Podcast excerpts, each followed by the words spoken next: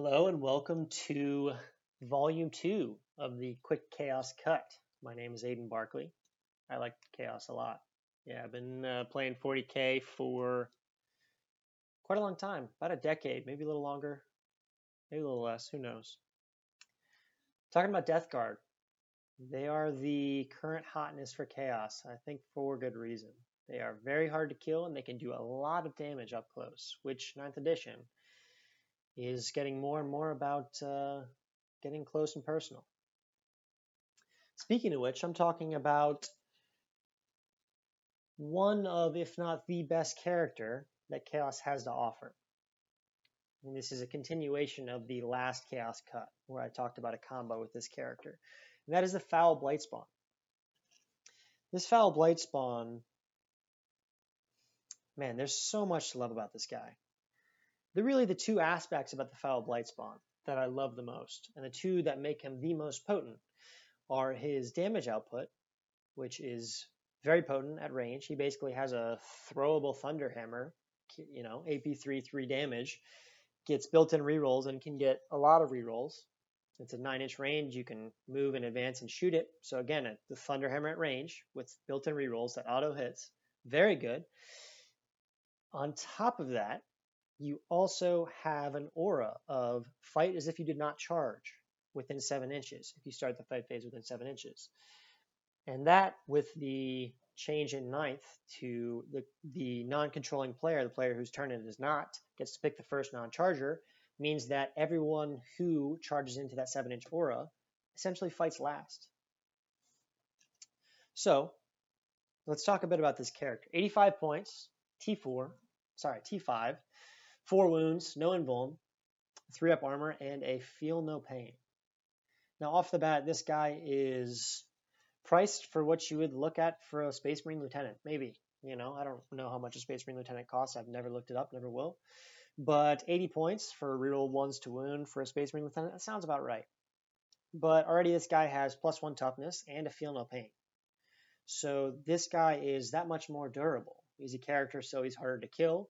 He's always advancing, so he's actually moving decently fast across the board. This guy is kind of annoying to kill.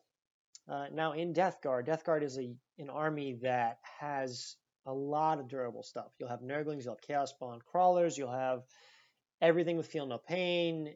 You're talking about stuff that's really hard to kill, meaning that because he is a character, he's going to last that much longer in the game. In fact, I think in most games you'll find, unless you throw him forward, that this character will be one of the last things to die. He'll be doing damage until the last turn. So this character is already incredible for his points, 85 points for, for a very durable character. The offensive output, the Plague Spear, I believe it's called, 9 inch range, strength 2d6, d6 shots, AP3, 3 damage, plague weapon. And it's, it's assault d6, so you can actually advance and shoot it. Um, and there are a couple strats you can pair with this guy. And one of the strats that I use more often is called Foul Gush. And that gives him an extra dice on the strength and the number of shots. And you drop the lowest for each of those. So you roll 3d6 on the strength and drop the lowest. And then you roll 2d6 on the, on the number of shots and you drop the lowest. This can kind of round out his variability. I think he is a very he is a variable damage output, meaning that in some turns he will roll one on the number of shots and roll strength three and won't do a single wound to a space marine or even a guardsman. On other turns, he'll roll six shots at strength 10 and take out a rhino by himself in a single turn at range.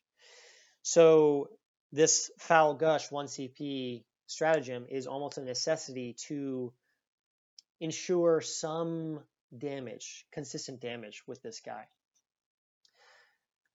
So this guy is cheap. I take three of them in every list that I'm building now because they're so potent offensively, and they pair very well with an HQ slot that has the Arch Contaminator Warlord trait.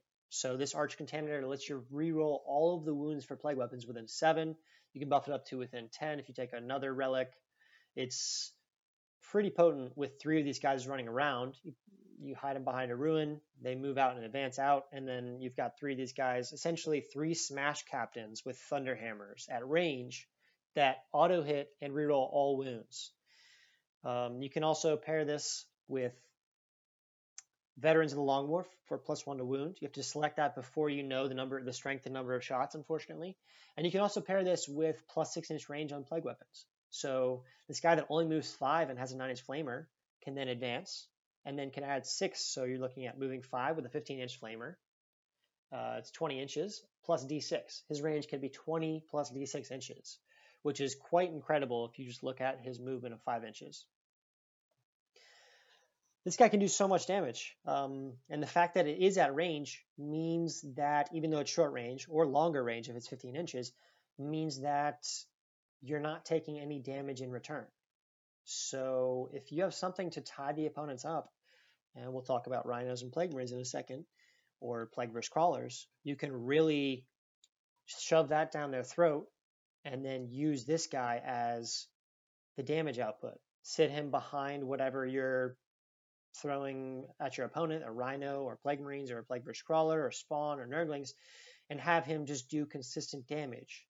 And that's where these guys shine. If you take one of them, you're gonna have you're gonna set yourself up for failure. One guy has a lot of failure points, but with three of them, you get the consistency of that damage output. So he's incredibly offensive and he's very hard to kill because he's a character and he's actually a pretty durable character. And again, you don't want to charge him because he has a flamer that overwatches. It's a thunder hammer on Overwatch as well for one CP. Um, and then on top of that, we talked about his aura, but how powerful is his aura? In an army of Plagueburst crawlers or an army that doesn't have a lot of close combat, his aura doesn't quite matter all that much. You don't really care if a Plagueburst crawler is swinging first. You don't really care if nurglings are swinging first. You don't really care if, I mean, it, it kind of depends on the unit. But pair him with a very melee centric army, which I think he does very well with. Pair him with a very melee centric army. That seven inch bubble means that you, the opponent's army does not want to charge within that seven inch bubble. And if you have more of these guys, three of them, aka take three. I'm telling you to take three. Try it. Try it one game. Trust me. You have three of these guys. It covers your entire army. So your entire army is now swinging first if they get charged. Very, very powerful. I mean, you talk about like Blightlord Terminators or Plague Marines. My favorite is Plague Marines. You just you can't charge that entire block. You can't charge the Plague Marines. You can't charge the Foul Blightspawn. Maybe you can charge some Rhino or something, but you're not doing anything, and the Plague Marine's going to come in and wipe you anyway. Like he makes he adds so much value to a melee unit or a melee centric army that is ridiculous.